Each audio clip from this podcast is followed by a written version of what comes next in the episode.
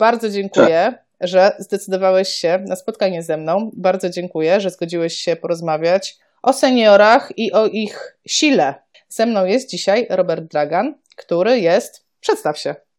Robert Dragan, terapeuta, który wyjechał wiele lat temu do Stanów, założył praktykę około 25 lat temu i pacjenci jego dorośli do tego, że zostali seniorami. I zajmując się tym, spotkałem się praktycznie na internecie z Joasią, zaczęliśmy rozmawiać na te tematy i Joasia zaprosiła mnie do tego, żebym powiedział wam coś o tym, co myślę o tym i jak moi pacjenci tak naprawdę dają sobie radę. Jak widać ostatnio bardzo dużo na internecie widzimy tych wszystkich filmów seniorów, którzy mają po 90 lat i bardzo aktywni są, podnoszą duże ciężary, pracują dużo w siłowniach i każdy patrząc na to zastanawia się, w jaki sposób możemy tak naprawdę zostać tymi osobami za parę lat. Tak, powiem ja tak myślę. Bardzo, bardzo ciężko się mówi patrząc na zdjęcie twoje tylko, a nie mając tej aktywnego kontaktu, ale nic, damy radę sobie spokojnie. Dobra. Czekaj, spróbujemy. Włączyłam się. Jest okej, jak wiesz, ponieważ mamy to słabe połączenie, możesz, jeżeli potrzeba, wyłączyć się. A wrócę jeszcze do siebie, pracując z pacjentami i teraz uwaga, tutaj będzie samoreklama, kto nie chce tego słuchać, niech wyłączy sobie, zatka sobie uszy. Pracując z pacjentami zauważyłem, że ta siła jest tak naprawdę bardzo potrzebna do tego, żeby nie upadali. Bo ten upadek jest najgorszą rzeczą, która może się trafić. Miałem przyjemność być na kongresie KIF-u, mówić o seniorach, mówić o baby boomers, mówić o post-fall syndrome i zająłem się tym dlatego, że moi pacjenci do tego dorośli. Mało tego, zauważyłem, jak ważna jest siła, żeby mogli chodzić i żeby mogli się nie przewracać. I jak ich zabezpieczyć? I ta sama reklama teraz będzie, że zaczęliśmy w Polsce produkcję. Jeżeli ktoś jest tym zainteresowany, wejdźcie na stronę prokinetic.pl i zobaczycie nowe urządzenie, które uwalnia pacjentom ręce. Pozwala im ćwiczyć w inny sposób niż do tej pory ćwiczyli. I to już jest koniec tej samoreklamy. Przechodzimy teraz dalej. Ameryka, proszę Państwa, muszą być bloki reklamowe, tak? American style. Dobra. Powiedziałeś, że twoi pacjenci dorośli do tego, że weszli w wiek senioralny. Czy dla ciebie pacjent senior to jest jakaś osoba, która osiągnęła jakiś wiek? Czy ty ten wiek oceniasz, nie wiem, wiek biologiczny? Czy jak skończył 60 lat, to jest senior, wrzucamy go do worka seniorów i już jest seniorem? Jak ty to oceniasz? Wiesz co, ja myślę, że tych kategorii, które możemy oceniać, jest bardzo dużo. Dla mnie seniorem osoba staje się wtedy, kiedy przechodzi na emeryturę i już nie musi pracować, może robić to, co chce. I tak naprawdę to wtedy nazywa się młodym seniorem. Ale jeżeli spojrzymy na wiek, no to możemy go oceniać według kalendarza, prawda? Możemy spojrzeć w dowód osobisty i powiedzieć, ten pan ma tyle lat. Możemy to spojrzeć na to w ten sposób, że spojrzymy na dwie osoby i widzimy, ta osoba jest młodsza, ta osoba jest starsza. No, nie zwrócimy uwagi na to, że ta osoba miała powiedzmy jakieś dodatkowe operacje plastyczne, które pokazują ją bardzo młodą. Ale dla mnie i wydaje mi się, że dla nas terapeutów i w ogóle jak u każdego z nas, najważniejszy jest ten funkcjonalny wiek. Co my możemy zrobić? Jak my w stanie jesteśmy tak naprawdę być samodzielni, mieszkać i cieszyć się swoim życiem i przechodząc na ten wiek senioralny, móc robić to, co byśmy chcieli. Tak jak wszyscy moi pacjenci nadal mogą grać w tenisa, mogą 3-4 razy w tygodniu grają w golfa, jeżdżą na wycieczki, wspinają się w góry i wydaje mi się, że to jest naszym celem. Spojrzenie na osobę w sposób bardziej funkcjonalny niż taki wiekowy, do którego przywykliśmy. O, ten pan ma 60 parę lat, 70 parę lat, to już my go spisujemy na straty. Zanim podłączyliśmy się tutaj, rozmawialiśmy o tym, jak część moich pacjentów na przykład 120 mil, czyli około tam, no nie wiem, 160-170 kilometrów jeździ na rowerze, 84-letni facet. I on uważa, że to wcale nie jest dużo, on się dobrze po tym czuje.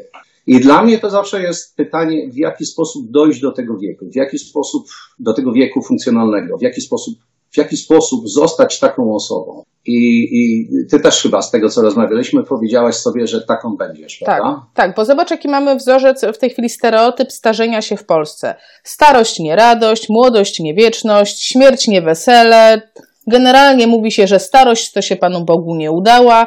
Ja mówię o takich w ogóle ogólnych prawdach, które gdzieś krążą, takich mitach, które krążą w społeczeństwie.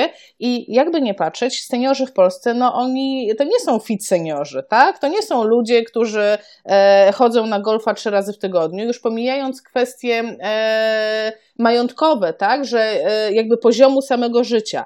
Ale nie trzeba być bardzo majętnym, żeby uprawiać aktywność fizyczną, tak? A pomimo tego oni tego nie robią. Jak ty to widzisz? Wiesz, ogólnie nie mam jej w Polsce bardzo długo, więc ciężko jest mi odpowiedzieć, jak to jest w Polsce. Może inaczej, jak doprowadziłeś do tego, że twoi seniorzy mają ochotę jeździć 180 km rowerem tygodniowo? Jak to zrobiłeś? Zdradź nam tą tajemnicę. No właśnie, wiesz, to wydaje mi się, że ta tajemnica to niekoniecznie jest moją tajemnicą, to jest tajemnica ich, ale miałem parę takich pacjentów, których się opowiem pewną historię. Dlaczego pacjenci uważają, że mogą być młodsi? Dlaczego możemy ich zrobić młodszymi? Bo to jest ta magia, którą my robimy jako terapeuci. My robimy pacjentów młodszych. Kiedyś miałem takiego 91-letniego pacjenta, bardzo aktywnego, który schodząc z mojego stołu, na którym nad nim pracowałem, powiedział: Robert, ty mnie robisz młodszym. Za każdym razem, jak przychodzę, jestem młodszym. Mówię, spojrzałem się na niego i mówię: no, Mr. Smith, ja wiem, że możemy tutaj robić różne cuda, ale nie uwierzę w to, że robię pana młodszym. On mówi: nie, ty nie rozumiesz tego, co to znaczy być starszym. Mówię: okej, czy możesz mi wytłumaczyć? I Mr. Smith wtedy powiedział, że będąc osobą starszą lub starzeć się, to znaczy nie móc robić tego, co mogłem robić wcześniej. Tego, co mogłem robić tydzień, tego, co mogłem robić miesiąc czy rok temu.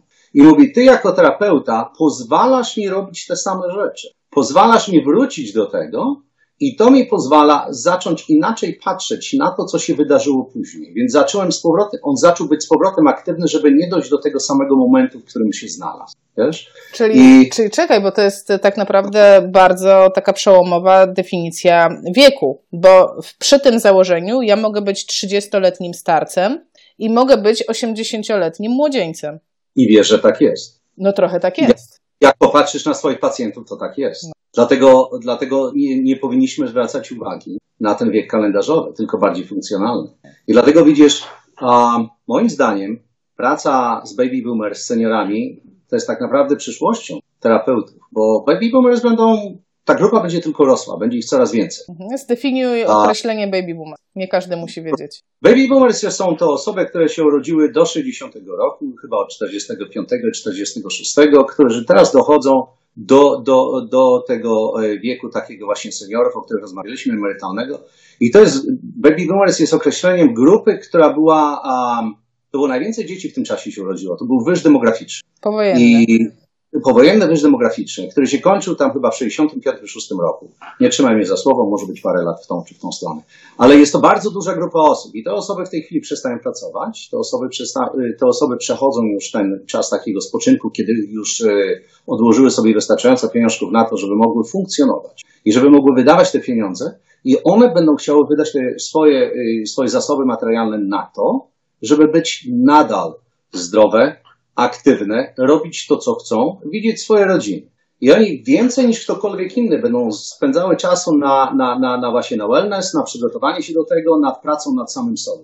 I teraz dla terapeutów jest bardzo dobra rzecz, ponieważ nie tylko, że będziemy mieli dużą grupę osób, które przychodzą i które są gotowe na to, żeby im pomóc, ale również jest to grupa, która jest zamożna, a ta grupa, która nie ma pieniędzy, będzie wspomagana przez swoje dzieci, ponieważ jak widać, utrzymanie osoby, powiedzmy starszej, która funkcjonalnie nie jest na wysokim poziomie, jest bardzo wysokie.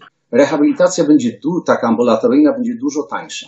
I dzieci będą chciały zapłacić za dorosłych, za swoich rodziców, za swoich dziadków, choćby dlatego, że nie będą miały czasu spędzić z nimi, ponieważ muszą iść do pracy. Tak, to już się dzieje.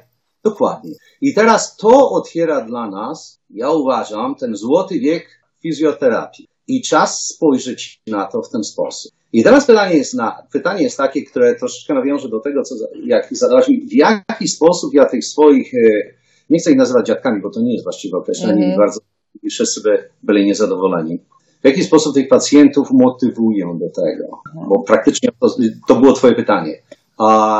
Oglądając jeden z Twoich filmów na YouTube, kto tego nie obejrzał, zapraszam, spojrzyjcie. Miałaś kiedyś program o tym, jak motywować, prawda? Był bardzo dobrym programem. Jeszcze raz powtórzę, jeżeli ktoś tego nie obejrzał, wróćcie, zobaczcie YouTube. Sama możesz powiedzieć, który to był odcinek. Commercial. Dokładnie. Natomiast dla nas jako terapeutów uważam, że ważną rzeczą jest to, że my posiadamy pewne narzędzia, których do tej pory tak naprawdę nie używamy. I to są wszystko testy funkcjonalne. My nie robimy tego, co robią lekarze. Idziesz do lekarza, lekarz skieruje cię na badanie krwi, pobierają ci krew i spojrzą, no proszę pana cholesterol tutaj jest pod sufit i proszę się zgłosić do apteki i od dzisiaj do końca swojego życia będzie pan na jakimś tam lekarstwie. No chyba, że ktoś zacznie zmieniać swoją dietę i w jakiś sposób zacznie wpływać na to, prawda?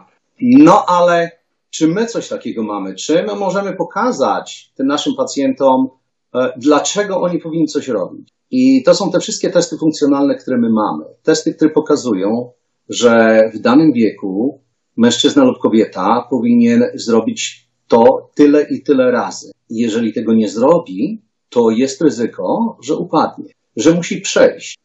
Tak, przecież jest bardzo znanym, w stanie przejść, prawda, zwykły prosty test, 3 metry. Jeżeli nie zrobi tego w ciągu 12 sekund, tylko powyżej, jest zagrożony ryzykiem upadku. Jeżeli powyżej tam 16 sekund, to jest ryzyko 2 upadków. I teraz jeżeli pokażemy tej osobie, że jego funkcjonalna siła kończyn dolnych jest poniżej tego, co powinno być. Jeżeli pokażemy, że funkcjonalna siła kończyn górnych jest zupełnie inna, niewystarczająca. Jeżeli pokażemy, proszę pana, pana balans jest taki, że jest panu w ryzyku takim, że pan upadnie, to mamy te narzędzia, które pozwalają zwrócić tym osobom uwagę na to, że ta terapia to nie jest tylko praca nad bólem, bo większość pacjentów zgłasza się z bólem tak naprawdę do nas, ale z tym, co jest tak naprawdę potrzebne, że ten ból nastąpił dlatego, że nie mam wystarczającej siły mięśniowej, że nie mam wystarczającego zakresu ruchu. I to nie są te zakresy ruchu mierzone goniometrem, tak samo jak ta siła mięśniowa nie jest mierzona testem Loweta. Dokładnie. To są troszeczkę inne testy. My żeśmy trochę rozmawiali o tych testach wcześniej, zanim zdecydowaliśmy się na film, prawda? Tak. Kiedyś wysłałem. Jeżeli ktoś jest zainteresowany tymi normami, tymi testami, to może to ściągnąć. Może podlinkujemy, to ja to pod filmem podlinkuję i będzie można sobie kliknąć i ściągnąć. Dokładnie, wiesz, i to jest na tej stronie prokinetic.pl. Jeżeli ktoś wejdzie tam w support i jest cała strona z zebranymi testami i z zebranymi kwestionariuszami z takimi, które mogą być pomocne, prawda? To są wszystkie testy funkcjonalne, wszystkie normy. No ale wróćmy do tego, że powiedzmy na przykład ty i ja, my nie jesteśmy seniorami, i my też byśmy chcieli wiedzieć, gdzie tak naprawdę w tej populacji my się znajdujemy, czy nasza siła jest wystarczająca w porównaniu z innymi. I też podrzucę Ci taki kalkulator online i pewnie takich kalkulatorów jest więcej. Ja akurat używam tego i jeżeli ktoś chce, to może spojrzeć na to, gdzie można samemu spojrzeć, no dobrze, a jak ja silny tutaj jestem, czy ja potrafię wystarczająco zrobić i w jakiej tej procencie populacji ja jestem. I to jest bardzo dobra rzecz dla tych naszych młodszych pacjentów, prawda? Wiesz, ja tak mam takie spostrzeżenie, ponieważ ja tym tematem siły troszkę się interesuję głównie ze swojej przyczyny, ponieważ ja lubię trening siłowy, to jest coś, w czym ja się odnalazłam i próbowałam szukać informacji na temat treningu siłowego dla seniorów w Polsce i muszę Ci powiedzieć, że bardzo duże problemy miałam ze znalezieniem miejsc, gdzie ktokolwiek zająłby się siłą seniorów i jest duża obawa, że trening siłowy może nie jest najlepszym rozwiązaniem. Jest obawa przed dawaniem ich obciążeń, a z drugiej strony mam takie poczucie, że jest jakby nieporozumienie w samym świecie i fizjoterapii, i może treningu personalnego na temat zdefiniowania samego pojęcia siła. Dla mnie siła to jest zdolność mięśni do pokonywania oporu z zewnątrz. Jeżeli chcę trenować siłę, muszę dawać obciążenia. Jaki jest najpopularniejszy trening dla seniorów? Nordic walking, nie wiem, piłki, zumba, może jakiś trening ze sztangami, ale dla mnie na przykład nie jest to trening stricte siłowy. Powiedz mi, jak ty widzisz siłę w kontekście seniorów? Czym dla ciebie jest ta funkcjonalna siła? Wiesz, Kiedyś podchodziłem również w ten sam sposób. Wydawało mi się, że seniorzy nie powinni pracować siłowo, dlatego że zrobią sobie krzywdę. Dokładnie. No, tak jest więcej podejść, prawda? Ale z czasem się to zmieniło. I teraz tak, tutaj spojrzę troszkę w swoje notatki, żeby odpowiedzieć. Spojrzymy najpierw w ten sposób, jak się zmienia siła z wiekiem. Bo to da nam podstawy do tego, żeby się zastanowić, czy my naprawdę musimy pracować z tymi seniorami siłowo. I teraz, jeżeli spojrzymy funkcjonalnie, tak jak rozmawialiśmy, każda osoba musi się móc podnieść z krzesła. I teraz duża ilość pacjentów nie potrafi podnieść się z tego krzesła bez używania rąk tyle i tyle razy i to jest norma wiekowa. No i dlaczego oni tego nie potrafią zrobić? I teraz uwaga, mówimy tylko o seniorach, że nie mówimy o treningu siłowym dla atletów i olimpijczyków, bo to jest bardzo ważna rzecz, żeby to rozróżnić, prawda? I wróćmy do tego, jak zmienia się siła już po tym tekście. Pomiędzy 20 a 75 rokiem zgadnij, ile tracimy własnej siły. Czekaj, ja strzelę. Pomiędzy 25 a 75 strzeliłabym, że tak, ze 40%. No, blisko jest. Jeszcze około 30%. O, około 30%. Wiesz? Około 30%. Wiesz, ja warunki polskie mierzę. Ty patrzysz przez pryzmat przez twoich, ja patrzę przez moich seniorów. Moi tracą 40. Okej. Okay. I teraz, jeżeli spojrzymy na to, że większość siły tracimy powyżej 50 roku życia i szczególnie kobiety po menopauzie. I teraz estrogen replacement terapii pomaga w tym, żeby nie tracić tego. Poza wszystkimi ćwiczeniami, które my robimy, prawda? Dalej, spojrzymy na populację wiekową. I tu jest dziura, jeżeli ktoś słucha, jest zainteresowany, może zrobić swój własny research, ponieważ nie wiadomo za bardzo, jak jest po 75 roku życia. Jest takie okienko i po 80 wiemy, że tą siłę traci się dużo, dużo szybciej niż pomiędzy 50 a 75 rokiem życia, ale nie ma konkretnych danych. Ale jednym słowem, ale powiedzmy, że to jest jakby naturalne zjawisko, że naszą cechą jako ludzi jest to, że z wiekiem tracimy siłę. I po prostu tak jest. Jest tak dlatego, że wszyscy chorujemy na tą samą chorobę, która jest nieuleczalna od momentu urodzenia, prawda?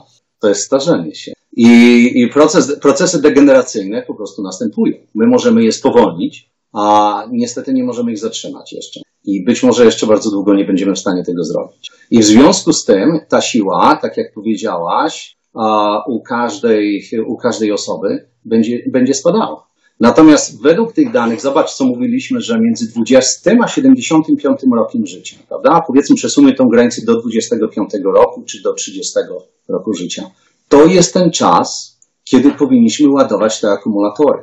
Żeby mieć, gubić tą siłę. Żeby spadać z wyższego poziomu. Dokładnie. Natomiast problem na dzisiaj jest taki, że większość ludzi co robi, większość młodych ludzi, niestety tak naprawdę to siedzi na komputerach. Nie za bardzo trenują. Nie robią tego, co terapeuci musieli na AWF-ie robić, czyli przechodzić przez wszystkie sporty, prawda? Ja jeszcze się załapałam. Dokładnie. I to wtedy widać jeszcze, jak to wszystko inaczej się ciągnie. No więc to odpowie chyba na to twoje pytanie, które zadałaś. Czy to jest naturalny proces? Oczywiście jest. Natomiast gdzie my znajdziemy się w tym procesie, zależy tylko od nas. Mówimy o osobach zdrowych, które nie są w żaden sposób, powiedzmy, ograniczone chorobami. No to zupełnie jest inna populacja. Mówimy o osobach zdrowych. Osobach zdrowych, które normalnie tracą siłę ze względu właśnie na wiek, nie? I teraz, czy wiesz, jakie są różnice morfologiczne pomiędzy kobietą a mężczyzną? No, które morfologiczne, które w jakiś sposób wpływają na to, jak ten fitness i ćwiczenia wyglądają. Nie wiem, czy wiesz, kobieta ma mniejszą objętość krwi, prawda? Kobiety mają mniejszą liczbę czerwonych komórek krwi, krwinek i mniej mają hemoglobiny, co oczywiście z tym wiąże się, jeżeli chodzi o gospodarkę tlenową. Co ciekawe jest, jeżeli chodzi o typy bułki mięśniowej, czyli muscle fibers, mniej więcej mamy te same i są tak samo rozłożone, ale jeżeli chodzi o kończyny dolne, tam żadnych różnic nie ma. I teraz patrząc na to, że mamy pewne różnice między płciami, czy w jaki sposób przenosi to się na to, że powiedzmy ty lub ja, nasze wyniki treningów będą inne. I efekt jest treningów jest taki, dobrze zaplanowanego treningu, że żadnej różnicy nie będzie. Że to zależy od tego, w jaki sposób trenujemy tą siłę, zarówno ty i ja będziemy w stanie poprawić naszą siłę, oczywiście procentowo, w taki sam sposób.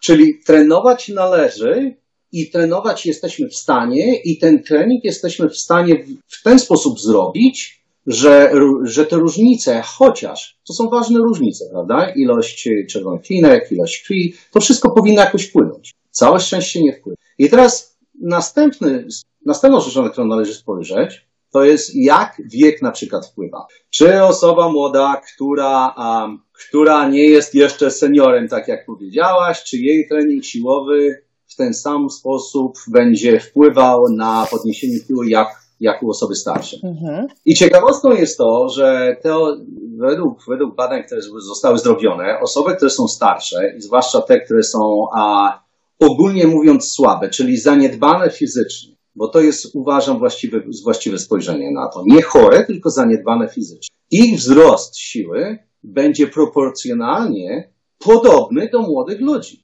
Więc jest szansa, jest nadzieja i jest powód do tego, żeby to robić. No tak, ale nagminne pytanie, jakie ja dostaję, no dobra, no ćwiczyć, ale jeśli chodzi o siłę, to tak, skąd ja mam wiedzieć, jak on jest silny? No bo ja wiem, jaka ja jestem silna. Wiem, ile mogę wrzucić na plecy i zrobić przysiad. Jeden raz, tak? Ja to wiem. Znam ten wymiar, znam ten pomiar dla siebie.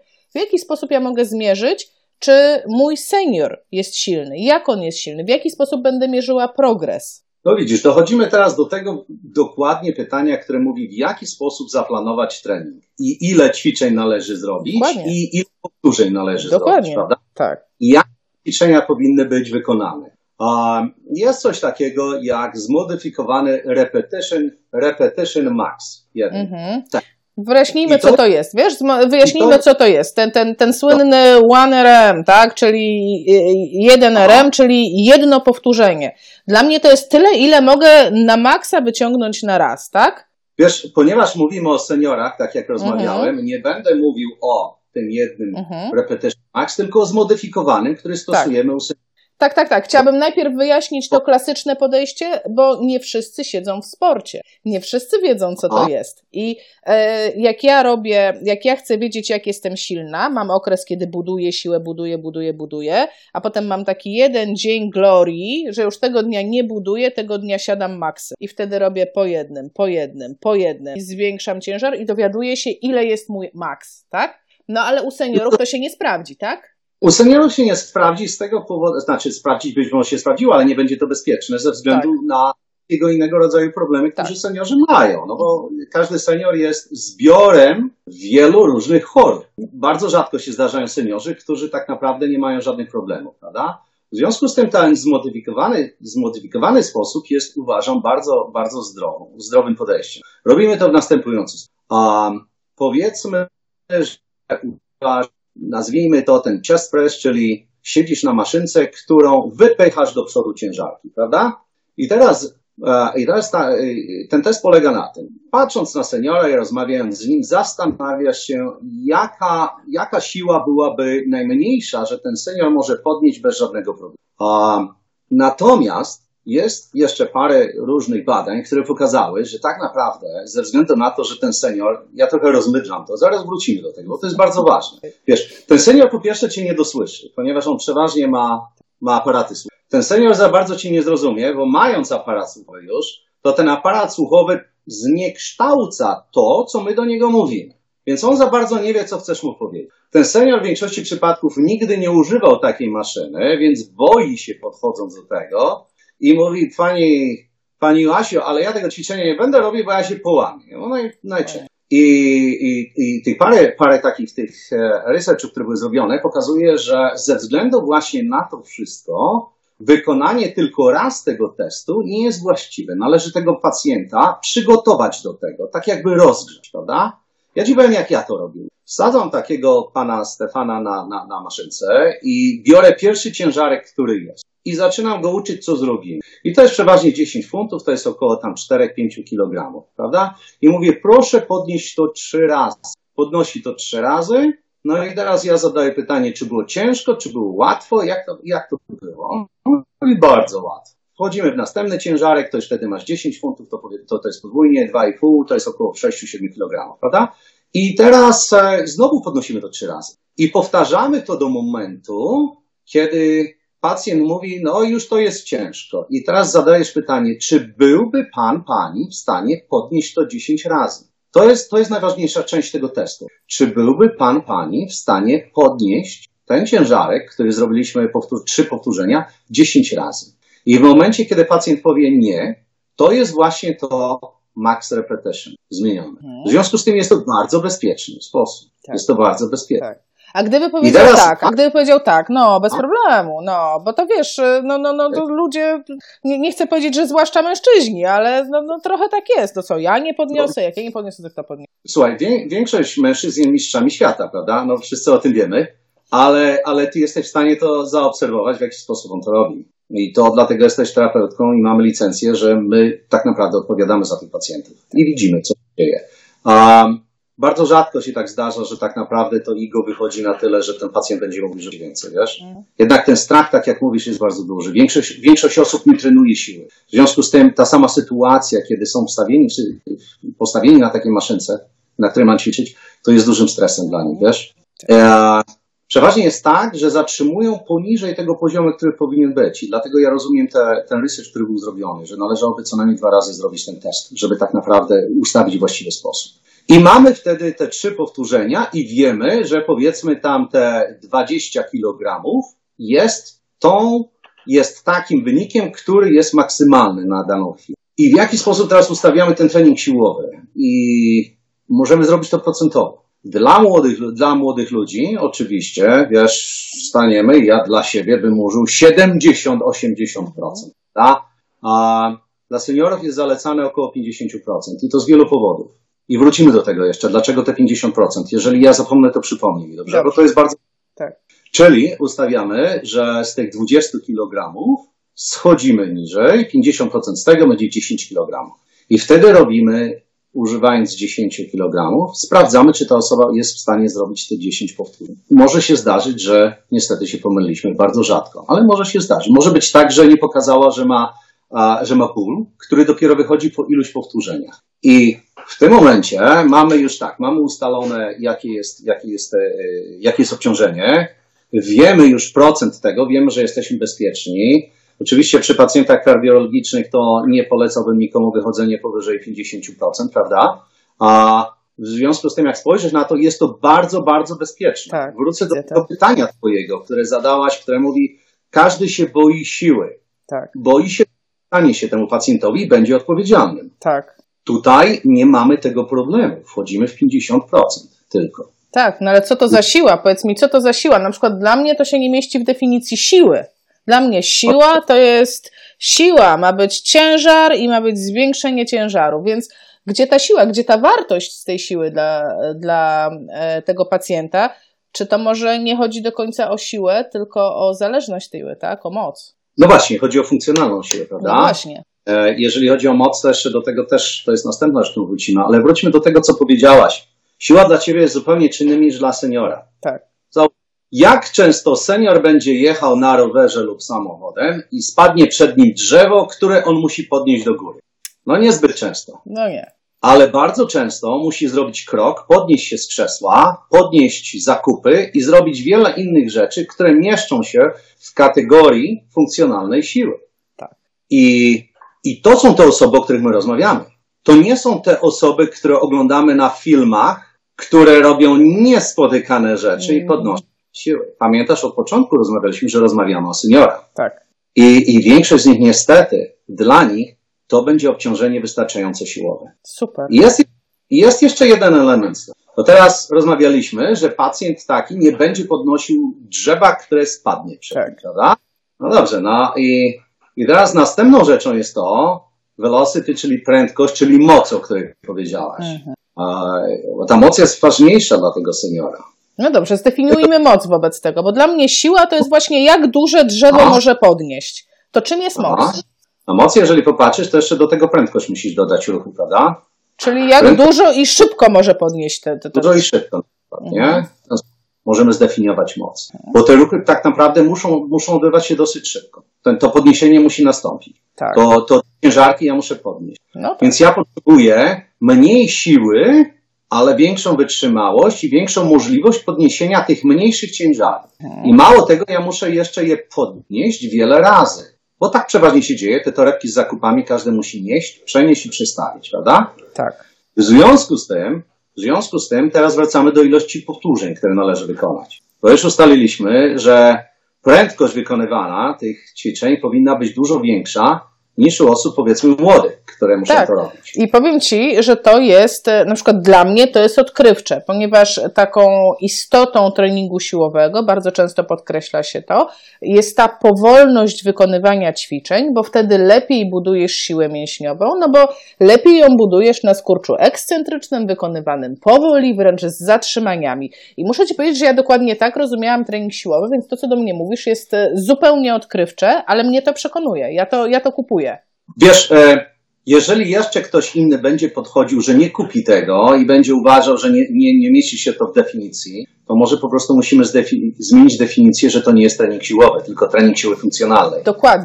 Dokładnie. Byłabym ku temu, może... to nie jest trening siłowy. I jak te wszystkie normy, o których rozmawialiśmy wcześniej, prawda, to są właśnie te funkcjonalne normy. To są zwykłe funkcjonalne normy. No ale wróćmy do tego, ponieważ mówisz, ta siła jest taka mała w porównaniu z tym, co ja, Joasia, idę i ciężko pracuję. Dokładnie. No dobrze, no ale zwróćmy uwagę teraz, jakie są normy, powiedzmy, pacjentów, nie? Poczekaj, ja na ściągawkę swoją spojrzę, ponieważ nie pamiętam tych wszystkich norm, tak jak to przykładowa wygląda. Jakaś norma dla pacjenta. Dokładnie. Każdy zaraz będzie sobie myślał, kurde, ciekawe, czy spełniam. Aha. Ja znam taką normę, że trzeba wstać bez pomocy rąk z podłogi i wtedy dowiem się, czy umrę, czy nie umrę. To było co innego, to jest jeszcze inny test, wiesz, to był przez kardiologa w Brazylii zrobiony i to było parę lat temu zrobione i to liczyło się ilość punktów podparcia, które dana osoba wykonywała wstając z podłogi. To wrócę do tego, że jest to test, ile punktów podparcia mamy, żeby podnieść się z podłogi, prawda?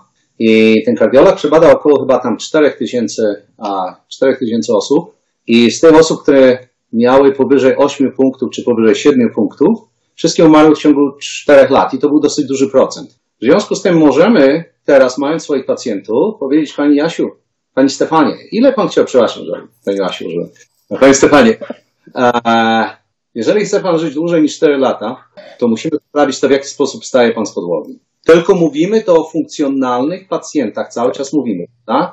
Którzy są tylko zaniedbani fizycznie. Tak. No dobrze, i wróćmy teraz taki, ile razy osoba, w jakim wieku? No. Powiedzmy facet w wieku jakim? Ile lat? No nie wiem, no taki standardowy emeryt polski, 67 lat, to jest teraz wiek emerytalny w Polsce. Ile uważasz, że powinien razy wstać z krzesła, bez użycia rąk, z rękoma skrzyżowanymi na piersiach? Wiesz co, tak w mojej ocenie to ze 20 to w ogóle na luzie.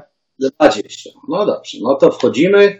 No i powiem Ci, że average, czyli taki środkowo, to jest około 16 razy. Czyli nawet byłam blisko. No właśnie, a teraz spojrzymy takiego 89 lat osoby. 89? To czekaj, daj mi strzelić, bo to jest dobra zabawa. Myślę, że 10. No 8-10. Average jest 11 razy. O, czyli patrz, znowu trafiłam. 11 razy. Widzisz, bardzo blisko jesteś, bardzo dobrze. Bardzo... Nie podpowiadałem mi tego. Nie. Strzeliła sama. Tak. I teraz pokażcie mi, ile takich osób w takim wieku jest w stanie to zrobić, prawda? Jeszcze raz powtórzę, te normy możecie zobaczyć, są wszystkie wrzucone. Tak, podlinkujemy, one będą pod tym filmem. No dobrze, no to zobacz, jak mierzymy tą siłę. Mierzymy siłę funkcjonalną osoby wstającej nie ze sztangami, chodzącej sztangi, prawda? Tak.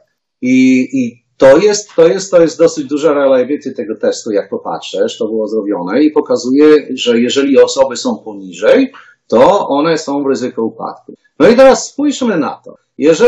Jeżeli przebadasz takich pacjentów i wstawisz te normy i napiszesz: mój pacjent, pan Kowalski, jest zagrożony upadkiem w ciągu 6 miesięcy, ponieważ w testach funkcjonalnych to pokazuje. Czy teraz Narodowy Fundusz Zdrowia jest w stanie odpowiedzieć, że temu panu się nie należy. Tak. Czy Narodowy Fundusz Zdrowia będzie odpowiadał za to, że ta osoba upadnie, prawda? No. I czy dana osoba sama nie powinna również wziąć odpowiedzialności za siebie? Tak, ale musi o tym wiedzieć, widzisz, bo to jest całe clue, musi o tym wiedzieć, więc jeżeli jesteś seniorem i nas oglądasz, ktoś ci podrzucił ten film, mam nadzieję, że wszyscy seniorzy teraz dostaną go znajomi, to zrób sobie ten test, wejdź na tą stronę, odpal sobie jaka jest norma dla twojego wieku i po prostu zrób ten test. Zrób ten test, dokładnie. Dokładnie zrób ten test, albo jeszcze lepiej iść do terapeutów, którzy zrobią nie tylko ten test, ale jeszcze parę innych. Co jeszcze mogą zrobić terapeuci? Ogólnie. Zobacz, przykład. Czy wiesz, w jaki sposób mierzymy siłę kończyn górnych? Ja push pressy robię. No właśnie. U seniora mierzymy to używając, to jest tam 5 funtów u kobiet, 8 u mężczyzny. To jest około chyba 5 kg dla faceta i trochę mniej dla kobiety. I to są bardzo małe ciężarki, prawda? Tak, no właśnie. I teraz ilość oczywiście tych powtórzeń jest bardzo ważna i ile razy należy zrobić.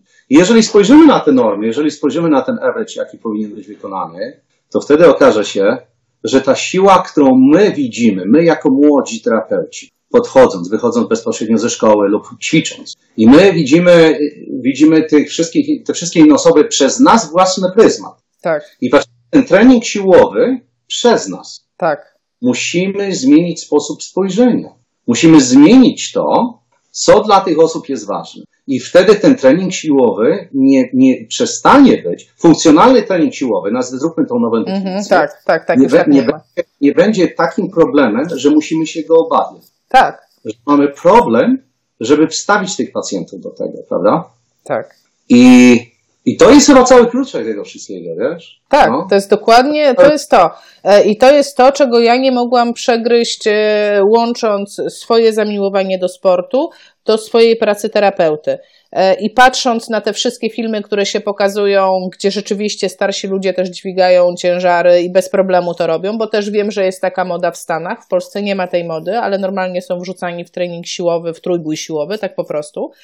I mnie się to gdzieś podoba, ale widzę ograniczenia tego i ten sposób, który teraz ty mi podałeś, on mnie przekonuje, że to tak do końca nie musi być, nie muszę przekładać mojego treningu 5x5 z prawie że maksymalnym obciążeniem, tylko mogę zaprojektować ten trening tak, że po pierwsze będzie bezpieczny, to jest dla mnie super, hiper ważne, a po drugie, że będzie łatwo wykonalny dla tego pacjenta, bo 2 kg to on sobie z butelek z wodą zrobi i będzie mógł ćwiczyć z domu, tak?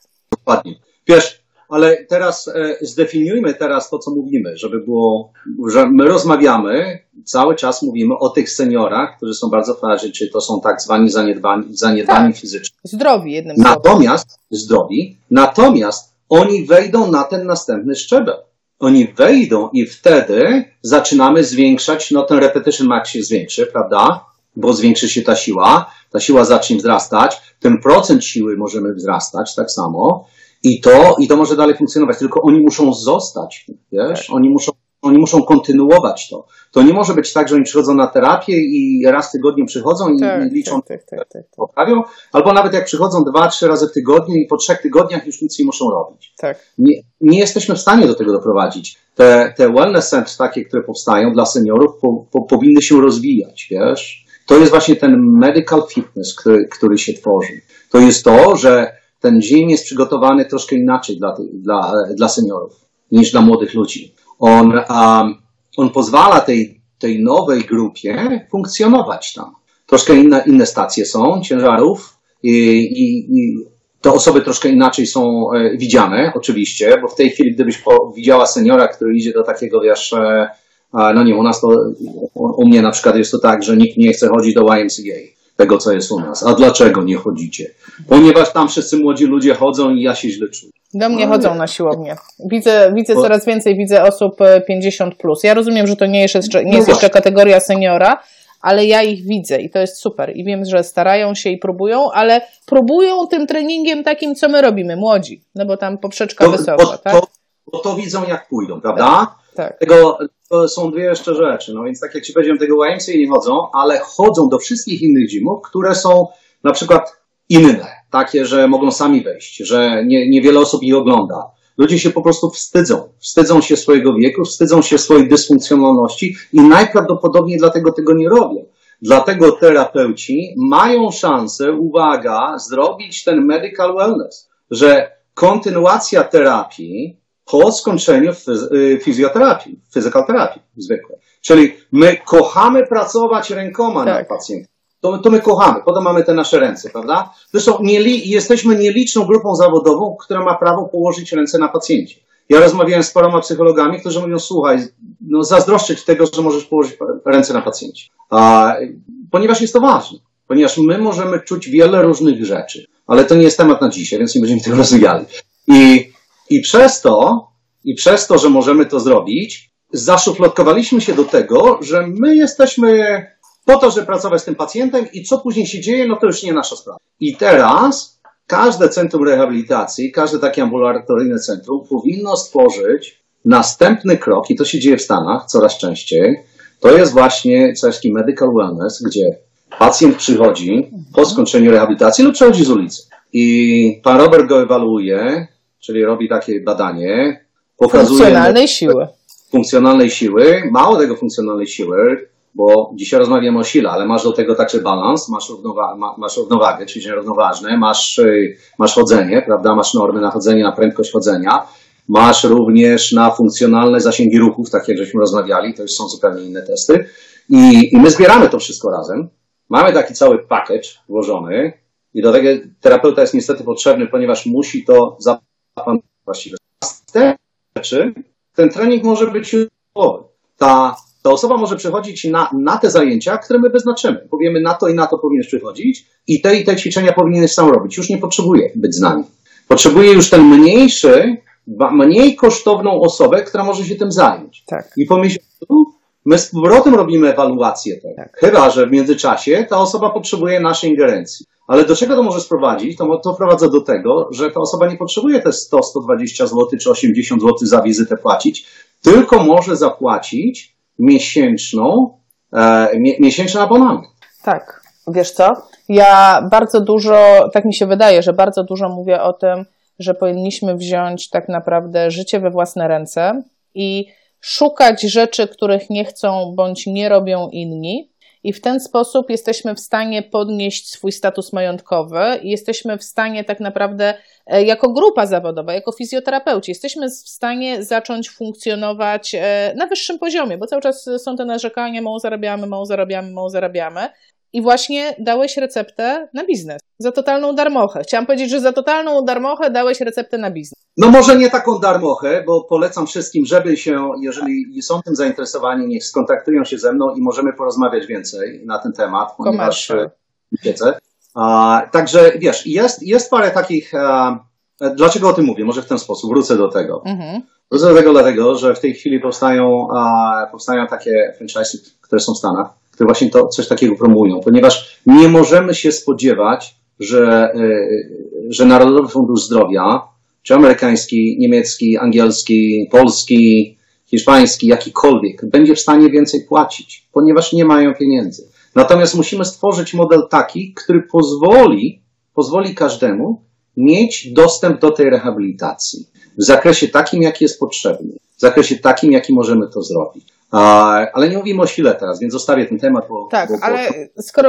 Ja tylko na chwilkę jedną rzecz tylko chciałam się zapytać, słuchaj, no bo jak już, przepraszam, mówimy o tym, gdzie terapeuta może się tego nauczyć? Czy to jest coś, czego ja mogę się nauczyć z artykułów? Czy to jest coś, co muszę skończyć specjalny kurs, żeby się nauczyć tej obsługi seniora?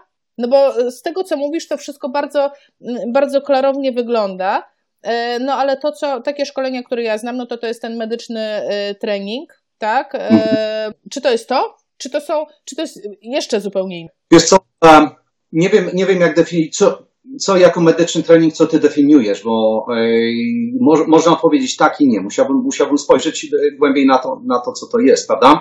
A zreasumuję to bardzo krótko, w dwóch zdaniach, bo musimy jeszcze wrócić do liczby powtórzeń, bo tego rzeczy koniecznie. Mówię, i do high speed i slow speed. Tak, te dwie rzeczy są bardzo ważne jeszcze, prawda? Ja myślę, że o czym mówię, to jest bardzo prosta rzecz. Przychodzi pacjent, który kończy rehabilitację u ciebie, ale on nadal potrzebuje coś robić. nadal potrzebuje. Natomiast nie ma potrzeby, żeby płacił teraz, mówimy oczywiście o prywatnych przychodniach. Tam o prywatnych, ambulatoryjnych przychodniach mówimy. Niestety sytuację taką, jaką mamy, jeżeli chodzi o reimbursement, czyli płatności takie, jakie są normalnie w państwowych przychodniach, to pacjenci niestety muszą we własne ręce to wziąć, prawda? I teraz właśnie jak to stworzyć, żeby każdy mógł to robić? Dokładnie. Można stworzyć właśnie dokładnie w ten sposób, że można to zrobić jako trening grupowy, do czego my jesteśmy stworzeni jako terapeuci. Przecież sama robiłaś te konspekty, które musiałaś robić później na pacjenta, prawda? Pewno. No, a tak nie robi, zobacz, kiedy ostatnio robiłaś trening grupowy, stacjonarny? No to stacjonarny robiła, no właśnie, nie? No, z tego co widzę, bardzo lubisz pracować indywidualnie z pacjentami, tak jak nas. Ale my potrafimy to zrobić. Nikt więcej tego nie potrafi zrobić. Nie ma zawodu, który jest w stanie tak naprawdę przejąć tą w Polsce co nazywa srebrną ekonomię, czyli wszystkich tych baby boomers i stworzyć dla nich właściwe programy. Nie ma lepszej grupy zawodowej.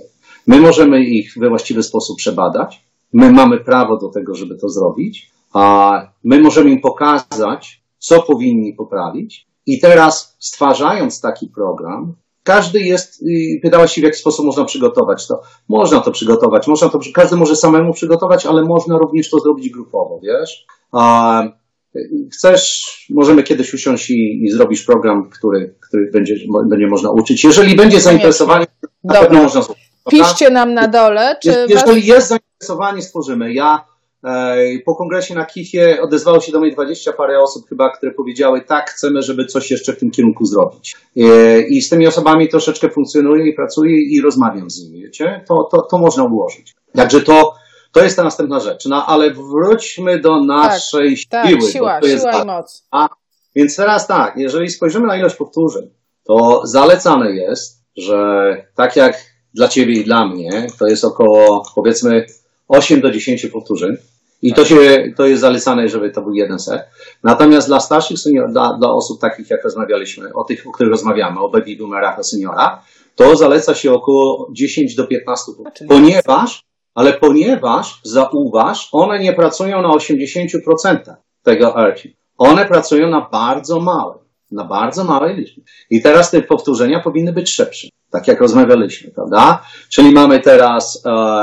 bierzemy pacjenta, ustawiamy pierwsza rzecz, jaka jest jego możliwość, czyli repetition max zmodyfikowana, o której rozmawialiśmy. Następnie ustawiamy procent 50% powiedzmy i prosimy pacjenta, żeby ustawiamy tych powiedzmy 8 do 10 ćwiczeń, które są. I teraz tego pacjenta prosimy, proszę to wykonać 10 do 15 powtórzeń, to już w zależności od nas, z tego jak zewaluujemy pacjenta. Skończyliśmy na tym, bo mieliśmy małą przerwę techniczną, skończyliśmy na tym, że 15 powtórzeń. Ile serii? Wiesz, mówi się, że to jest jedna seria tak naprawdę. Jedna seria, to jest ciekawostka. Tak. No to jest ciekawostka. Jedna seria. Ważne jest to, wróćmy do tego, o czym mówiliśmy jeszcze, bo nie wiem jak to połączy wszystko później razem, że dla młodych 8 do 10, dla seniorów do 15, że robią to, a różnica jest dlatego, że młodzi robią na dużo większym procencie maksymalnej siły, a starsi robią na mniejszym. Dodatkowo starsi muszą robić to dużo szybciej niż młodzi i na tym to ma polegać.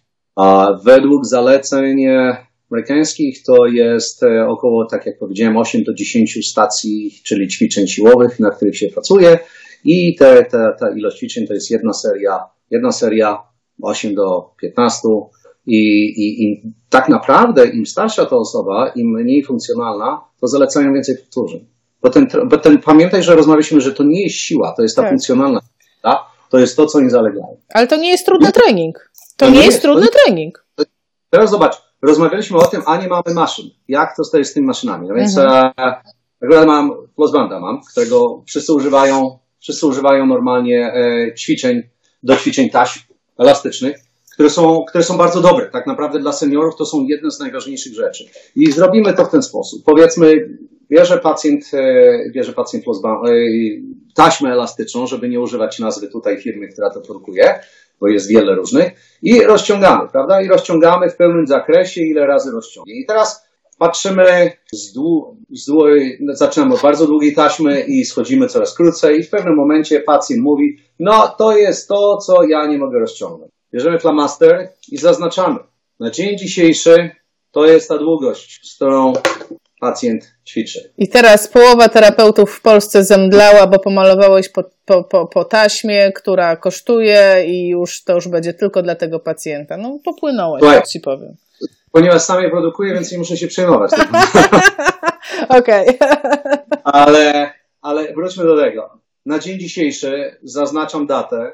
Jeżeli chciałbym być naprawdę tak systematyczny, to zaznaczam datę i ten pacjent to dostaje do domu. W związku z tym w domu z tym ćwiczy i później przychodzi. I następnego dnia sprawdzamy. Zobacz, jaka to jest motywacja dla pacjenta, kiedy on jest w stanie przyjmować. O, Robercie, niech pan zobaczy, ile jestem silniejsza. Na maksa. I to wszystko. I wtedy te elastyczne taśmy nie muszą być one w ten sposób, że kolorystycznie tylko ograniczamy to. Ale długość jest bardzo ważna przecież, wszyscy o tym wiemy. I teraz jak zaznaczamy tę długość? No bardzo prosto. No masz flamaster ze sobą, masz długopis. Dlaczego tego nie zaznaczyć? I to wszystko. I to jeżeli chodzi o ten sprzęt, który jest, sama mówiłaś, 1,5-litrowa butelka Coca-Coli, to będzie 1,5 kilograma, prawda? No jeżeli ktoś ma jeszcze większy jakiś pojemnik na wodę, również może to wykorzystać. Puszki na przykład bardzo dobre są, akurat u nas to są puszki, duże puszki z zupami, które polecam pacjentom, żeby zrobili. I teraz dlaczego na przykład nie mówimy pacjentom, żeby kupowali ten sprzęt od razu? W bardzo prosty sposób, dla którego pacjenci w ogóle nie chcą ćwiczyć. I nie chcą, to znaczy może źle mówię, że nie chcą, a oni zaczną robić, ale przestaną. Dlatego, że nie zdają sobie sprawy, jak to jest ważne i nie ma tej motywacji. Kiedyś robiłem dla swojej grupy pacjentów takie co miesiąc seminaria. Nazywały się one Master of Business of Exercises, prawda? I co miesiąc było co innego. Jeden miesiąc było oddychanie, później był balans, później było jak z sukcesem kontynuować ćwiczenia i na czym to zależy i porównywanie do zwykłego do biznesu, prawda? Bo tak naprawdę to cokolwiek robimy w ten sposób, że ktoś ma robić te ćwiczenia, to musi to zrobić jako swój własny biznes, musi popatrzeć na to i jak na to zwracać uwagę w ten sposób, zaczynają zauważać, jakie elementy są i dlaczego tej motywacji nie ma. No ale jak to w ogóle wygląda? Kto ćwiczy, kto nie ćwiczy, ile osób ćwiczy i jak długo ćwiczy? Mogę powiedzieć o Stanach, nie wiem jak jest w Polsce. W Stanach statystyki są takie. 15% dorosłych partycypuje regularnie w ćwiczeniach, które są wystarczająco intensywne. To jest bardzo mała grupa ludzi. I teraz powiedz mi, z tych 15% w ciągu 10 czy 12 tygodni, ile osób odpada, jak myślisz? Powiedziałabym, że większość. Strzelam, że powyżej 50%. Nie jest tak źle, bo jest około 25 do 35% w tym czasie. Oczywiście im dłuższy czas, tym więcej osób odpada, prawda? Oczywiście dużo więcej osób po Bożym Narodzeniu zaczyna ćwiczyć, bo każdy sobie decyduje się, ale jeżeli spojrzysz na to, to jest to bardzo dobra wskazówka dla nas, że jednak jest możliwość zmotywowania pacjentów. Jest. Bo ilość osób, które zapisuje się do gymów 1 stycznia jest niesamowita. Nie ma miejsca. U was pewnie też tak jest. Tak. A jak mnie to denerwuje. Boże, nie mogę dojść. I poczekasz wtedy 4 tygodnie i już wszystko jest okej, dziękujemy. Ale wróćmy do tego. Do tego jeszcze, co jest bardzo ważne. Pamiętasz, że rozmawialiśmy o tych 50%, prawda? Tak. I teraz większość ludzi, którzy przyjdzie, tych weekend warriors, nie? Którzy przyjdą. Na maksa. To zaczyna właśnie pracować bardzo intensywnie. Może ktoś zadać pytanie, czy te 25 do 35% to nie są te osoby, które się w jakiś sposób injury, czyli w jakiś sposób się uszkodziły, prawda? Tak. Odpowiedź jest nie. W tych 25 do 35% osób, które przestają ćwiczyć w ciągu tych 10 do 12 tygodni, ktoś mógłby zadać pytanie, czy to nie są osoby, które się przez to, że to są ten Weekend Warriors, przetrenowały lub uszkodziły. Tak. Według badań, które są przeprowadzone, to nie jest taki wysoki procent, który mógłby być jednym ze wskaźników tego. Okay? To jest. To nie jest powód, dla którego przestają. Natomiast, uwaga, pamiętasz, rozmawialiśmy o tych 50%, nie wiem, czy przestała, gdzie jest, więc wracam do tego. Okazało się, że jeżeli zejdziemy dla tych wszystkich osób, ja to mówię na poziomie przedszkola, jeżeli chodzi o zajęcia fizyczne, to jeżeli sprowadzimy opór i aerobik do 50%, to wydłuża czas i zmniejsza ilość osób, które odpadają. Ponieważ dużo łatwiej jest dla tych osób to robić, wiesz? I to jest bardzo ważna rzecz. Super. Mało tego, możemy to połączyć z seniorami, o których rozmawiamy, prawda? Bo ja bardzo ich lubię. I teraz, jeżeli popatrzysz, w jaki sposób seniorów ćwiczyć, to jest jeszcze jedna ważna zależność, że seniorzy, którzy robią z bardzo małym obciążeniem, a może inaczej, zrobiono badania, ile czasu zajmują seniorzy wykonując różnego rodzaju aktywności. Okazało się, że jeżeli są to aktywności, ci, którzy już upadli i ci, którzy dopiero mają, ci, którzy się boją upadku, a nie upadli jeszcze, bo ten post-fall syndrom może być u osób, które nie upadły, ponieważ sąsiad, ciotka, znajomy upadł, mąż upadł, tak. A ja boję, że upadnę, mężowi nie będę mogła pomóc, prawda? I okazało się, że w obu tych grupach tak naprawdę to ta średnia aktywność była najdłużej zachowywana, czyli najdłużej to robili. Dlaczego? Ponieważ nie był to mocny, silny wysiłek, ale jednocześnie na tyle intensywny, że nie musieli myśleć o tym, że im się coś stanie, że upadną. Super. I wiesz co? I teraz... Ja bym to tak zostawiła, ponieważ nasz materiał już jest bardzo długi, a ja definitywnie widzę pole na następny. Bo poruszyliśmy tyle kwestii, że część z nich ja bym na pewno chciała rozwinąć. Powiedzieliśmy... To nie moja wina. Zadawałaś pytania. I'm sorry. Rozmawialiśmy o sile, mamy równowagę, mamy wzrok, mamy całe podejście medical wellness dla seniorów. Ja bym to tak zostawiła. Mnie się też tak wydaje, bo chyba już za długo jesteśmy. Tak. Nie wiem, czy ktokolwiek wytrwa, żeby nas posłuchać tyle czasu. Więc jeżeli ktoś wytrwał, jeżeli wytrwałeś, muszę tu do kamery mówić, jeżeli wytrwałeś do tego momentu, to zostaw nam komentarz, czy my mamy dalej nagrywać. Czy to jest temat, który Cię kręci, czy to jest temat, z którego chciałbyś się dowiedzieć coś więcej, a wtedy my zorganizujemy sobie następne spotkanie w jakiś miły, mój sobotni wieczór, Roberta, jeszcze nie wieczór, Ty jeszcze nie masz wieczoru. Jeszcze jest połowa dnia, tak. No właśnie. A ja jeszcze dopiero... No. Robert, bardzo dziękuję za to, że zgodziłeś się porozmawiać ze mną na temat seniorów. Dla mnie to było bardzo odkrywcze. Myślę, że zdecydowanie lepiej teraz rozumiem temat. Wrzucimy tutaj w nagraniu do strony, gdzie mówiłeś, gdzie mogą sobie zobaczyć testy, gdzie mogą sobie zobaczyć sprzęt. I cóż, no to już oficjalnie w takim razie do następnego spotkania. Słuchaj, dziękuję Ci bardzo. Jeżeli ktośkolwiek wytrwał do końca lub słuchał tego, cieszę się bardzo. Cieszę się, że ten temat seniorów zaczyna być może interesować wszystkich, bo to jest naprawdę ważne, bo to, tak jak powtórzę, jest przyszłość, uważam, dla terapii. Bawcie się dobrze, no i do usłyszenia, do widzenia. Bardzo dziękuję. Cześć. Cześć.